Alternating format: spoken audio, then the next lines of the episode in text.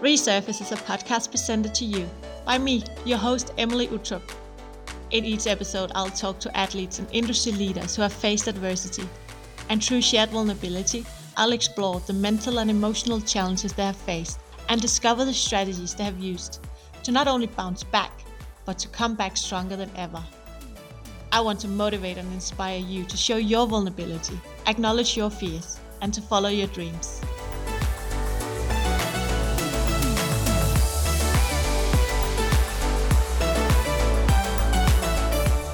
Hey Barrett, it is so nice to see you and welcome to Resurface Podcast. I am so excited to be interviewing you today and to dig into your story because you are not just one of the best snowboarders out there. You also have an amazing career now and there's so much stuff to dig into. So I'm super excited and today you're with us all the way from the US. Yeah, thank you so much, Emilie. It's been really fun to watch you and, and everything you've done uh, across the internet.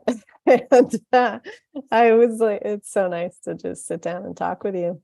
Yeah, Face to face. I know because we kind of we connected a little bit. You reached out to me after you watched one of my talks and then we had a chat and and it just seems like we have a lot of things in common and and you kind of shared your vulnerability with me as well and and it kind of went both ways and i i love meeting people like that and when you just have so many shared interests and then last time when we had the talk i asked you to be on the podcast. So it's super lovely to have you here and first would love to hear your story and how you kind of got into snowboarding and where snowboarding has taken you. Awesome. Yeah, snowboarding has been now a part of my life for 30 years. I um I started it pretty late compared to kids now. I didn't grow up around I didn't even grow up around the mountains really, but um, always had like felt drawn to want to go to the mountains, but it wasn't until after high school that I took some road trips and ended up uh, in Lake Tahoe in California from the East Coast. So, road trip across the country and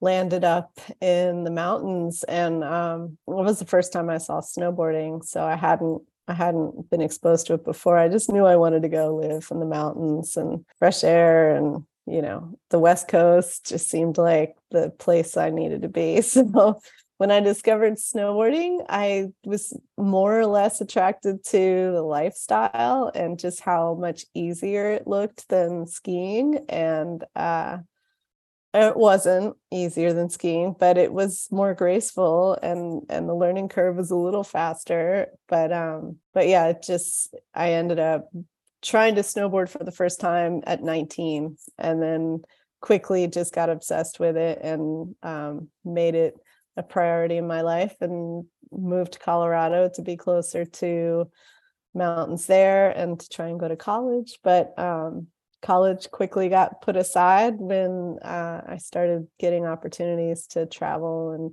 compete. And yeah, in a few years, snowboarding had changed my life. Now you're being very modest because I know, mm. like in the 90s, you were one of the most winning and women snowboarders there was. I think you have tons of X medal get um, X oh, medals, oh, uh, X Games medals, and yeah, you've been to the Olympics, so many many things to unpack there. But if we go back a little bit, like when you started snowboarding at 19, did you just move to your, the mountains by yourself? Did you live as a like ski bum for a while? Like, what was the story there?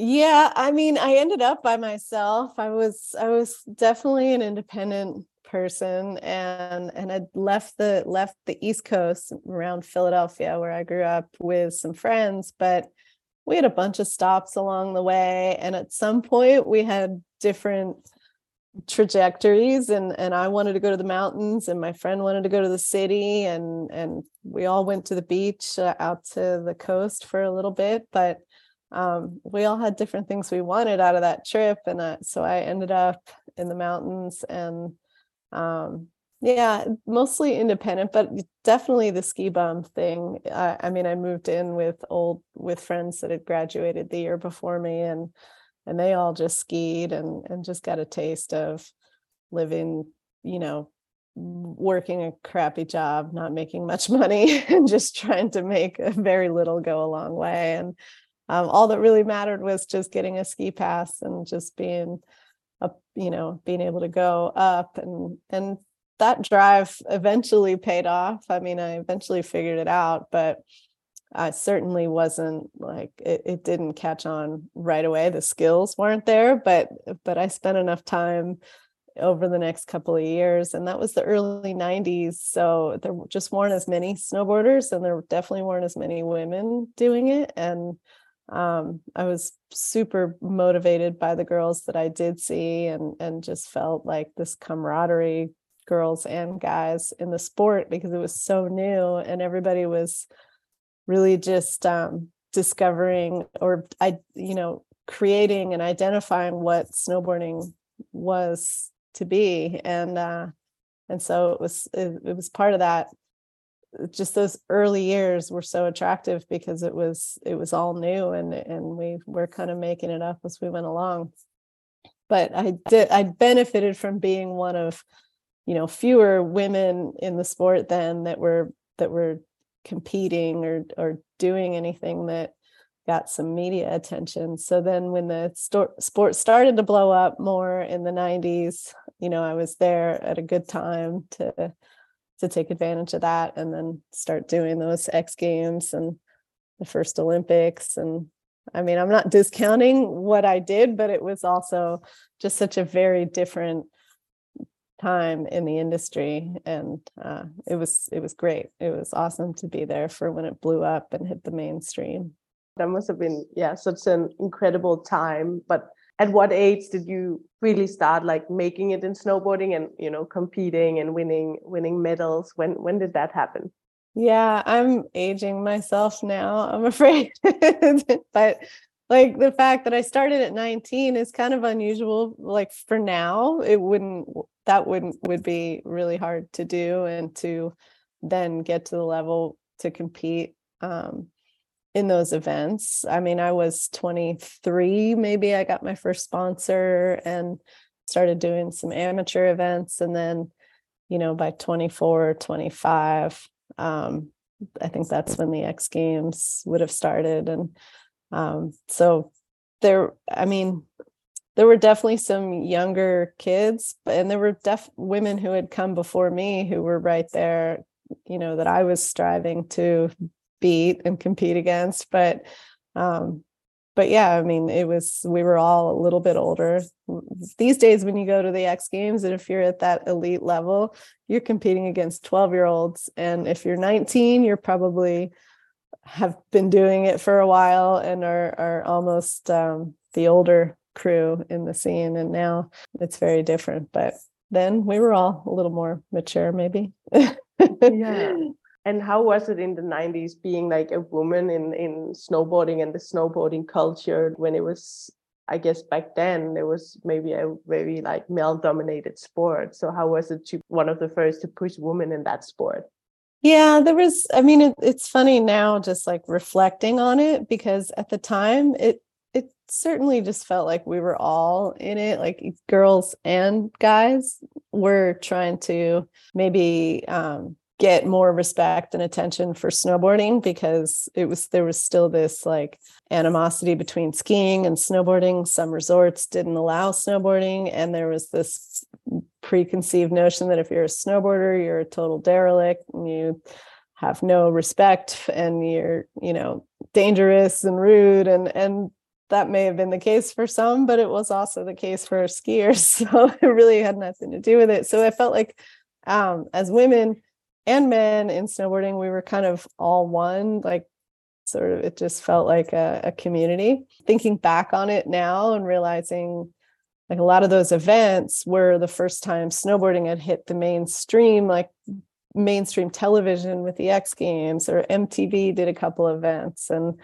um and it was different in that like the media when the when that media was approaching snowboarders and especially the women they really didn't know what to make of it and they they certainly asked a bunch of dumb questions and and just made us feel like as girls maybe we should feel separate we should feel different and and that was that was a little odd because uh, we had come from this like big community all together, the guys and the girls, we, we would all ride together and there wasn't a whole, um, a very clear separation between us. But then as soon as we got into the, that competitive world, there was like, oh, you're a snowboard Betty. Like, how did you have to fight to get this place? And didn't feel like a fight up until that point. And then when the media brought it to everybody's attention, then it almost felt like there was more of a separation because then we had something to prove to kind of get back up to that same level of respect that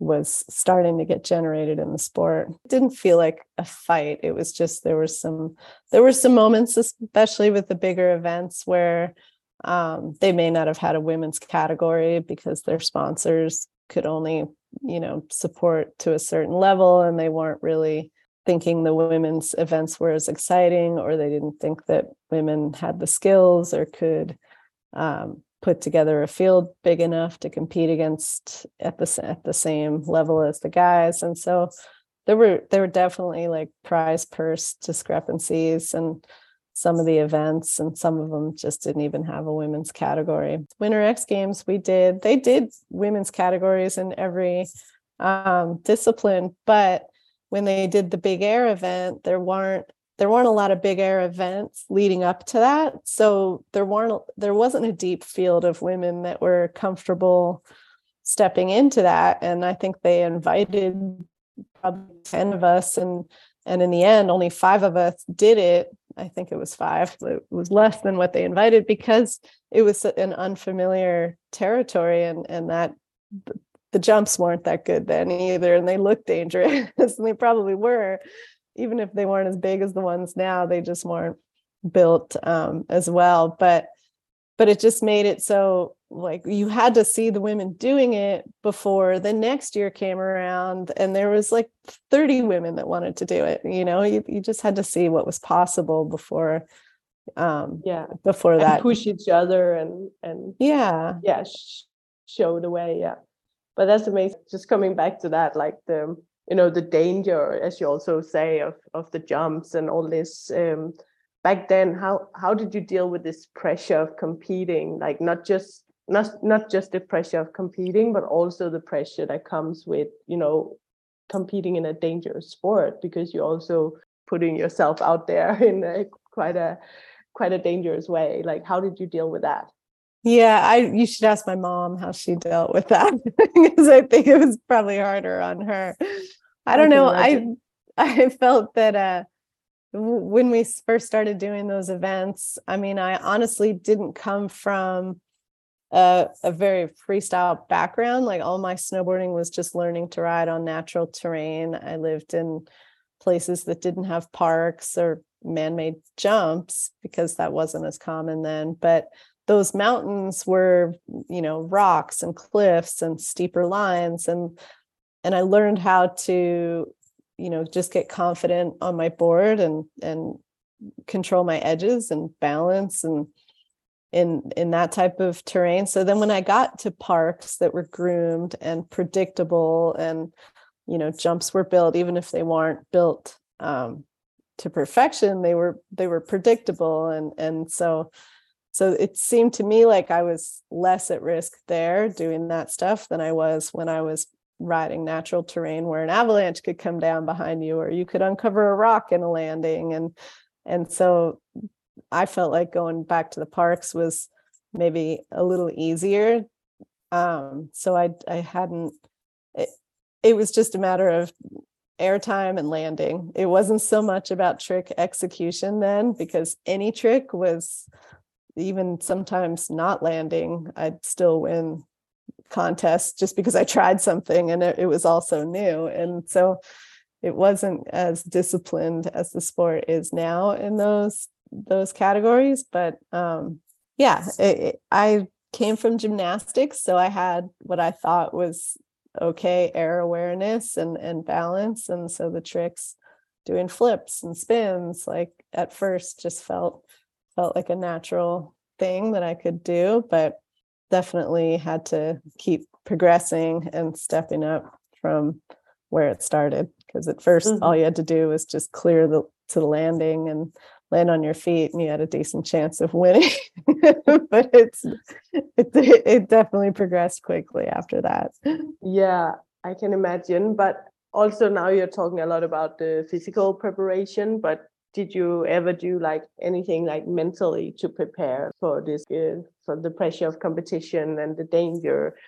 Yeah i didn't know what i was doing but uh, but i was you know i was i was focused and and i remember like just visualizing a lot and um you know i was doing yoga and and definitely focused on um just what it, it was it was a cool time because my goal was so clear it, or actually my vision was clear. I had this vision. I was going to be a pro snowboarder and I was going to do every event and every opportunity that came my way. I wanted to do film for movies. I wanted to go to Alaska and I wanted to do all this stuff. So the goals just stacked up below that. The vision was like long term. I knew where I wanted to go, but how I was going to get there wasn't the point. It was just I said yes to every contest and I just kind of kept improving my mental and physical game and just kept working towards that like vision. I just wanted to be a pro snowboarder and i wanted to make a living at it and not have to have a job too. And so it's cool to reflect back on that now because my vision was so clear that everything kind of lined up to support that. And and and I was you know I was always pretty analytical and introspective and I did think a lot about you know that visualizing getting to where I wanted to go and and it was cool that things kind of lined up to do that. Yeah. I didn't may not have been able to define that's what I was doing at the time, but it was just a passion. And when you have a passion that strong, things tend to just sort of fall into place.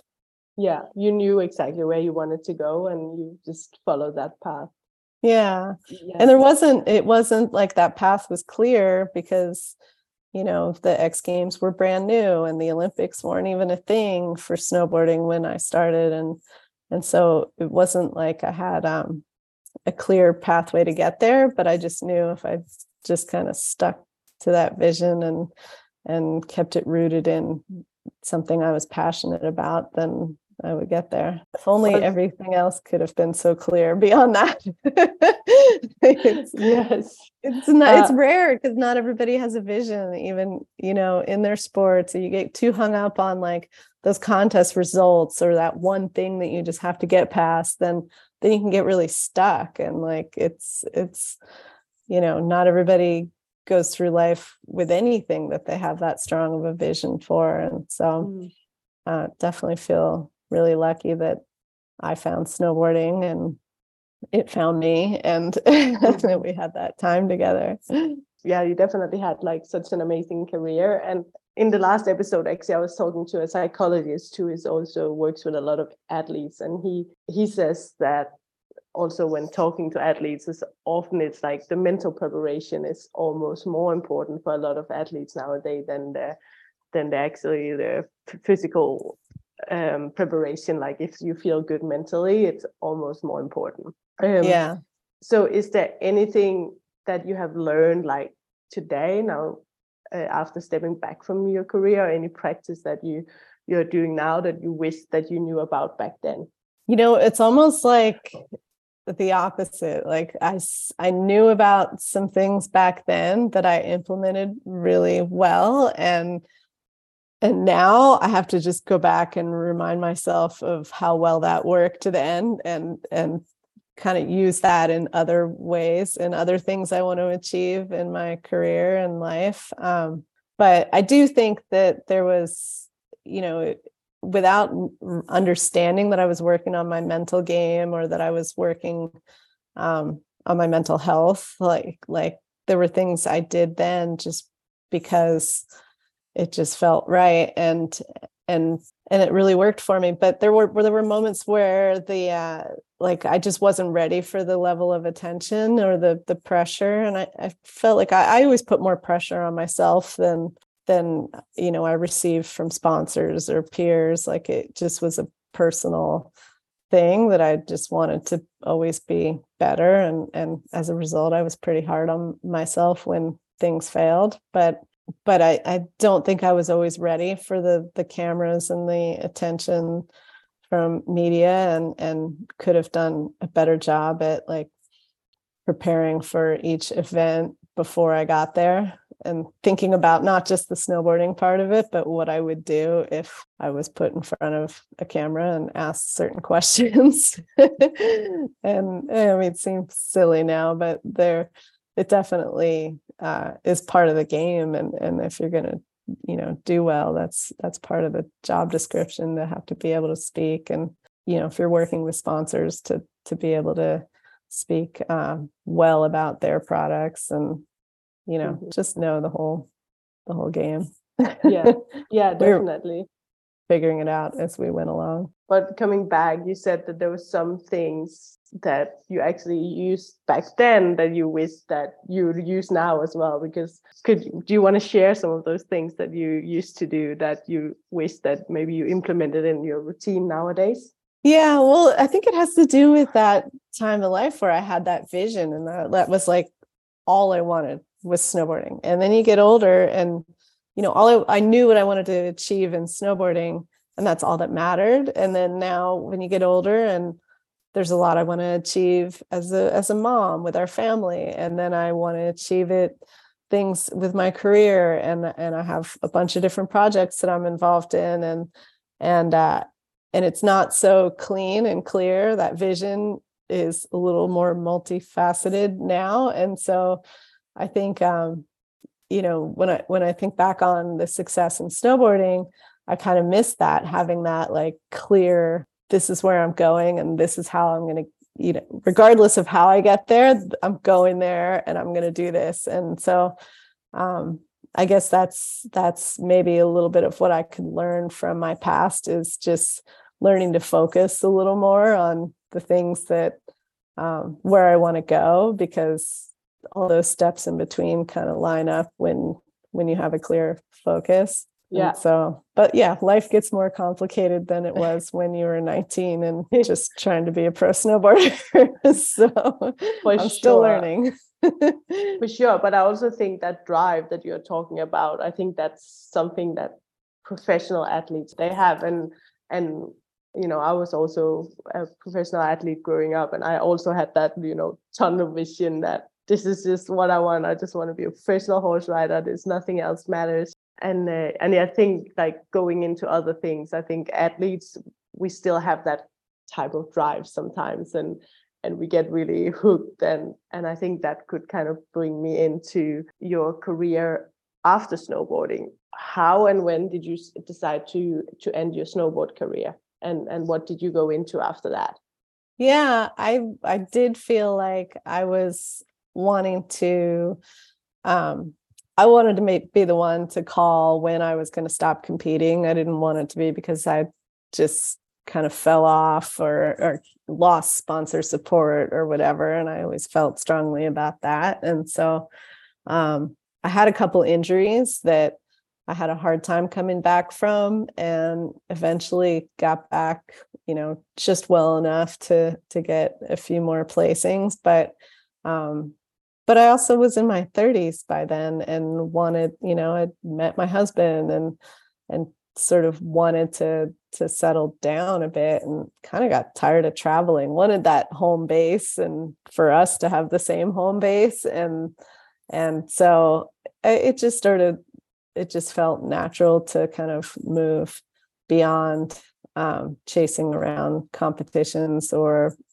you know photographers or filmers or or having that be my primary objective. And and I did always enjoy like working with my sponsors and you know at that time getting to consult on outerwear and and on snowboards. And so um, I did have a good relationship with the sponsors and and ended up you know just having the opportunity to continue that influence and to work with them on product development and and then because you know i knew all the team riders and a lot of them i had helped get into these companies. So so i was you know maybe a bit of a team mentor for some of them and helping them along with their careers so it was just natural and i had the opportunity to do that to continue to do that with my main sponsors and and then that evolved into a full-time job or you know a contract position that had nothing to do with being a pro snowboarder was just you know with different deliverables and uh and yeah and along the way like then i wanted to then i wanted to be an employee and i just wanted you know one job one focus. And so uh so i've been doing that for the snowboard brand that was my first sponsored um GNU snowboards and LibTech snowboards and and uh so that's where i work now and i live near the factory and and help develop product and work with the team and all sorts of stuff. When you decided to go from professional snowboarding into your new career did you already knew that that was waiting for you or did you have to create that yourself along the way? I think i, I had to create that along the way. Um, i think you know as with any any time in life or any job profession like you just have to be clear about what your strengths are and what you can do well and and also what the market need is. Like i knew that they needed um, somebody that you know a female perspective in all of those aspects of their business. And so um, so that was you know i was confident that that's what i brought to the table and and just fortunate that you know along you know sponsored rider relationships they were all good friends too so it wasn't just uh wasn't just that I had a contract with these companies. The people that I worked with were friends, and we had been, you know, working together since through the birth of snowboarding. So everybody kind of had this common bond, and um, and fortunately, we still have that at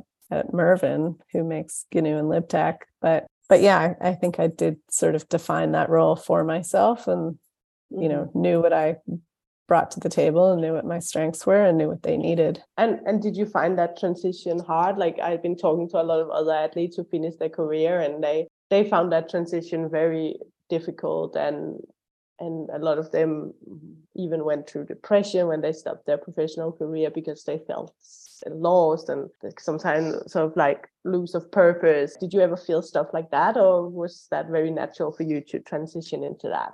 Well, I think any transition is hard. Um, at, at that particular transition, it felt pretty natural because I also started having babies. And so, like, I didn't want to be known as uh, just a professional snowboarder. I was, I guess, more driven to be known for my contributions beyond just snowboarding. And so, um, so that that transition from that point into working for the brands, I got to kind of walk the line where I still was a representative of the brand, still an ambassador. So I still could kind of keep that identity, but I just took on different responsibilities and kind of that transition was not as difficult as it would be for some who get the rug pulled out from under them and it's just like you're done. Now what are you going to do?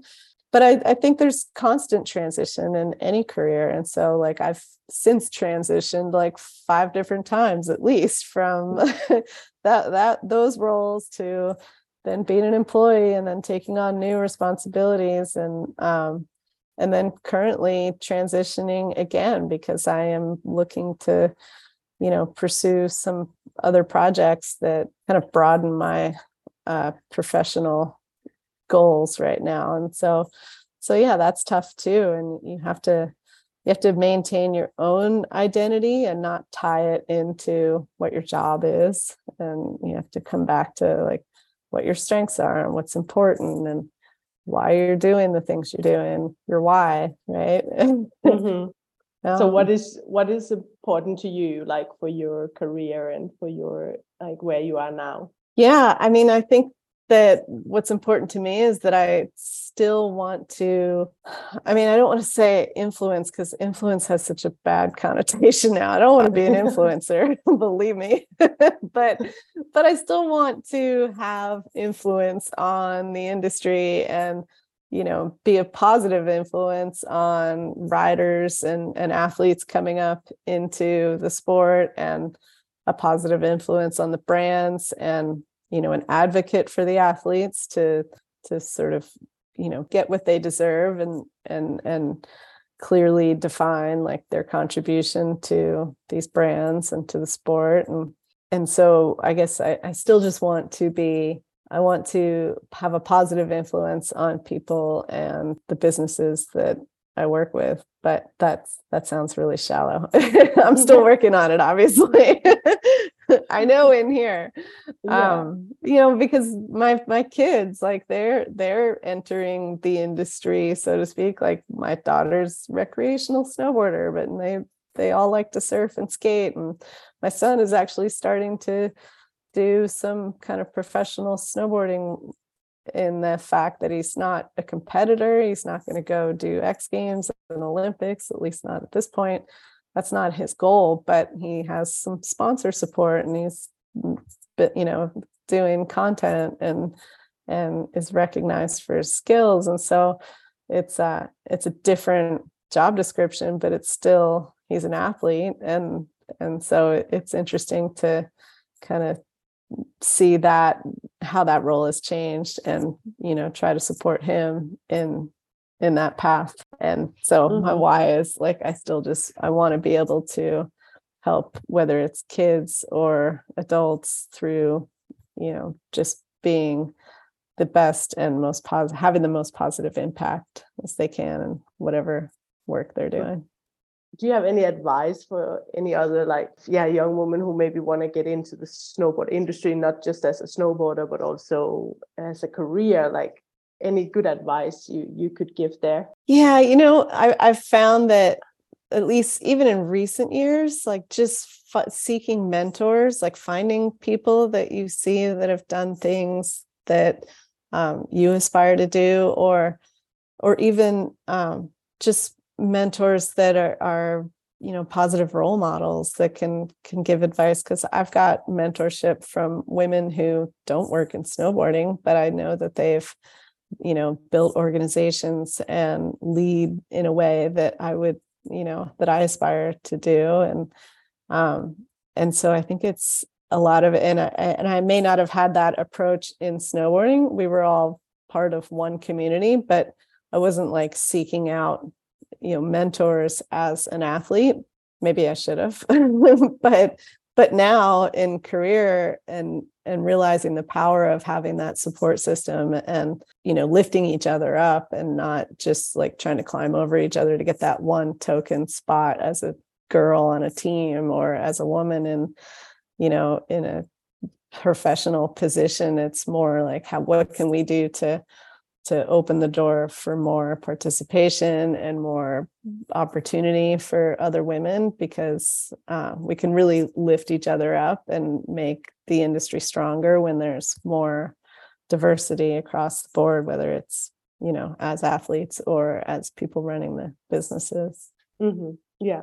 Well that's great so I think now I'd love to uh, maybe take the conversation also a little bit in a different direction and tell maybe the story about why we actually connected, which was because you you saw one of my talks where I uh, share my my story about my car accident and and you actually reached out to me because you could resonate a lot with that because you recently or yeah one and a half year ago you were in a car accident yourself with your family. And i think you showing that vulnerability again was we open up to each other and and i th- think we like create, slowly creating like you know a we, friendship we, we bonded yeah. we bonded over that. And, and you know that's what you do when you when you're vulnerable. And i was vulnerable you're vulnerable. And that's how we create strong connections. And even yeah. though we haven't met each other face to face i still feel like you know we have something special there that that we both maybe understand. And and i just wonder if you could tell a little bit about that experience but also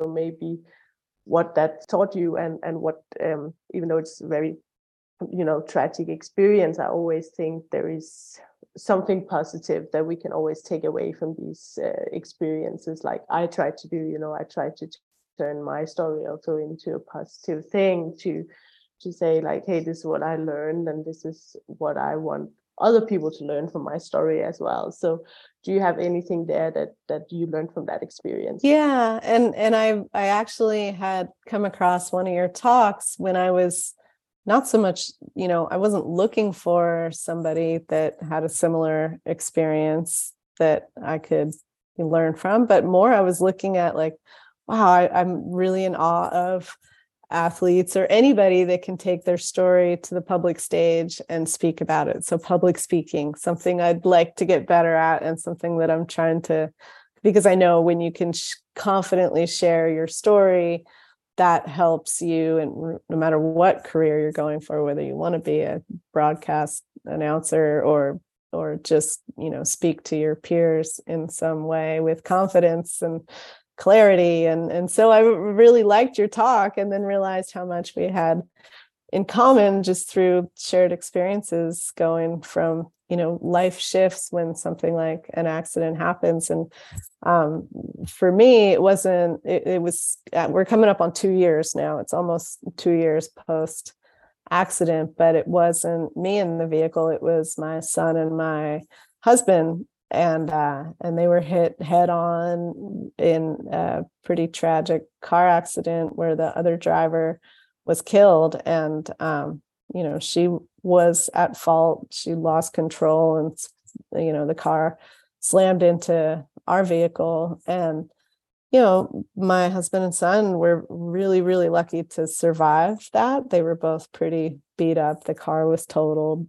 And uh, and it was just that you know life shifted for all of us because i got the call that said your husband and son have been in an accident. And we don't couldn't tell me anymore you know other than they were still stuck in the vehicle and they were working to figure things out. And and so at that moment everything just shifted. And it and it's still quite honestly shifted. It's it's still shifting because it just takes everything that was important to you up till that moment and it reframes it. And then it's like wow, there's nothing more important than, you know, these guys surviving and us all getting through this together. And for you as well. And I'm sure for your parents, they had their own very unique experience when they learned about you. And and nothing, you know, you have to take these challenges and turn them into opportunities. And what is that opportunity? And it was the opportunity to to reframe perspective on life and work and the balance of all of that and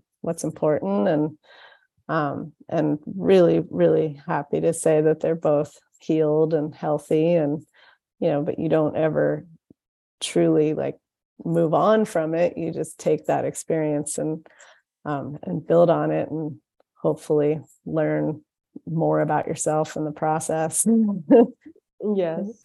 Um yeah and and i mean we had all been through snowboard injuries that for many people would say they were, they were tragic, but those were like self-imposed. You know, you know when you're taking on something with a level of risk that you're um, potentially, you know, things could happen, but it's almost like it's a calculated risk. And then, but that just that blindsidedness of of being in a car accident, it's not like those are ever predictable, and uh, and that anything could happen in an instant, and you know and so going forward you just have to think about like are you living your life the way that you want to you know are you are you doing everything you can to to be the person you want to be and provide for the people that you want to provide for? And like you know because you only get one chance so so that has sort of shifted my perspective on just who I am and who I want to be for my family and what I want to do in the world. Yes. And I know it's done the same for them, although we all handle things differently. We definitely um, we're closer, I'd say, because of it.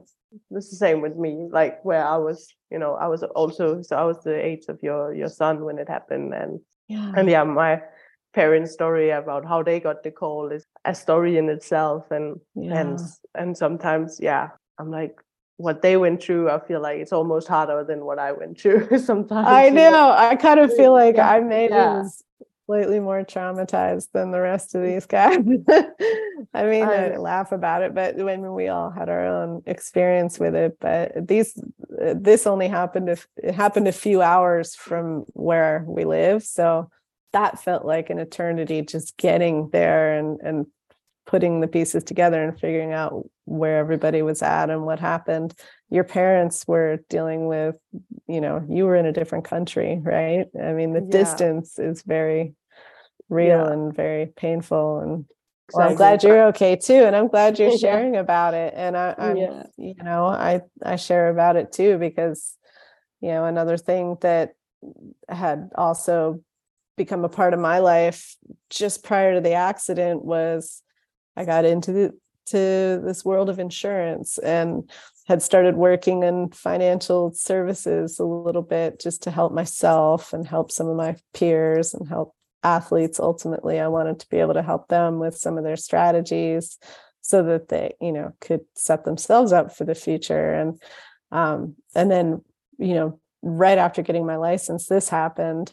And i got thrust into this world of insurance not the kind that i envisioned you know helping people with but mm-hmm. almost as a victim of like um, whatever policies and protections we had in place already had to be good enough to take care of our family when when things went wrong and you know that was educational but it also kind of helped me see that there are things we can do to protect ourselves and our loved ones in case yeah. the worst happens and you know definitely our we we learned a lot from that and be set next time if hopefully there won't ever be a next time but yeah. you always want to kind of prepare for the unknown mm. of course but it sounds like even though it's obviously a, a very traumatic experience for your whole family it seems like that you managed to take the positives out of it and try to focus on that and move forward in that way which i think it's is great yeah and, and, i mean i think everybody it's a work in progress. We all have mm-hmm. to try that. Yeah and we all deal with it different ways and i think that kind of brings me to another thing which is uh, because this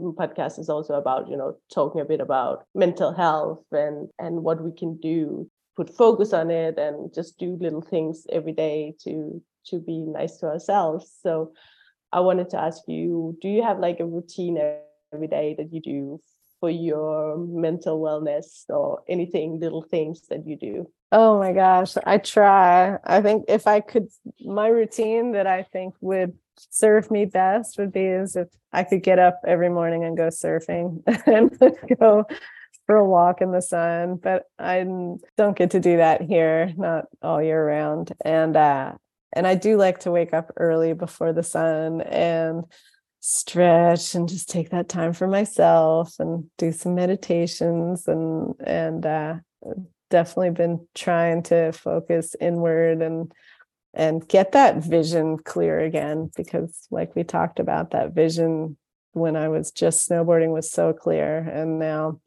you know there's so much that I want to do with this life that we have and the, what's left and I just want to I want to make the most of it but then I end up that vision I have to work on clear getting that clear in the morning and and also knowing what I'm setting out to do each day so that each of those little goals can get me there. But no I mean I'm not a a real rigorous routine person but I do like my morning time before everybody's up and I will either do a workout, get on my bike or or go for a walk or just stretch yeah.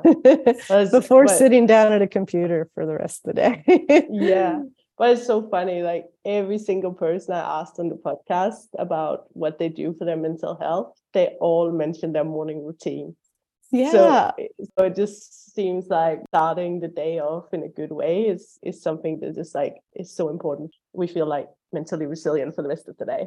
Exactly. Because then no matter what happens throughout the day, you can at least go, oh, well, yeah, I started it off pretty good. at least I feel strong, or at least I feel centered.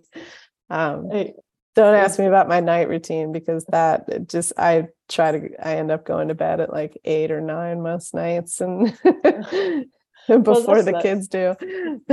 well, I think that's great. And then you get up early, right? And it's, yeah, uh, it's more natural. Yeah. Um, and just to like mm, in the end here, I would like to ask you if you have anything else you'd like to share, any advice you'd like to give. Yeah, I think that the, there's so much I still, I mean, be a student, keep learning because it's, I used to think by the time I'd get to my current age that I would know everything and I would just be, you know, just cruising, but that that's not fulfilling at all and I don't know everything and so I would say just keep learning and and keep surrounding yourself with people that you know you're the sum of your closest people and and so you know don't surround yourself with negativity. That goes for social media that goes for just the humans you're spending time with or the the job or the the place where you're at. Like try to try to surround yourself with positive people because that's that just will take you a lot further than anything's possible you know yeah. you can set set that vision as high as you want to go and you'll get the have time to about that vision you're not too old no, and like exactly currently right. i really want to set myself up in a place and an environment where i can surf more because i know that makes me feel healthy and strong and so i'm coming well, for you Emilie. yeah i was like you have to come visit soon. I'd love it's to. a great season here now. Oh good. Yeah. Um no it was such a great talk. It was so nice to hear more about your story and thanks for sharing and being so vulnerable. It was very very nice. Oh thank you. Well i'd love to keep in touch and let's um i'm i'm a fan of yours so i'm rooting for you and I'll be calling you up for maybe some public speaking tips because I admire what you've done on the stage. Oh, thank you. I have a few of those in the sleeves, so I'm happy to share. okay, good. Uh, and just before we end, like if people want to follow you or know more about you, uh, do you have like, is there any place where they can uh, find you, social media, website, something like that? Uh, yeah, it's I'm really only on Instagram. Don't pay much attention to Facebook, but Barrett CC Instagram. Um, I do have a website, Barrett Seats barrettcc.com, and uh, and that really I try to just put highlights on there, articles or things I'm working on. But um, but yeah, I, I will get better at social media, but if you want to follow, you might catch a few things. Great. Well, I'll put the put the handles in the down in the in the description, then people can go see uh, see more about you if they want. Cool. Thank you. No, uh, yeah. thank you so much for for taking the time.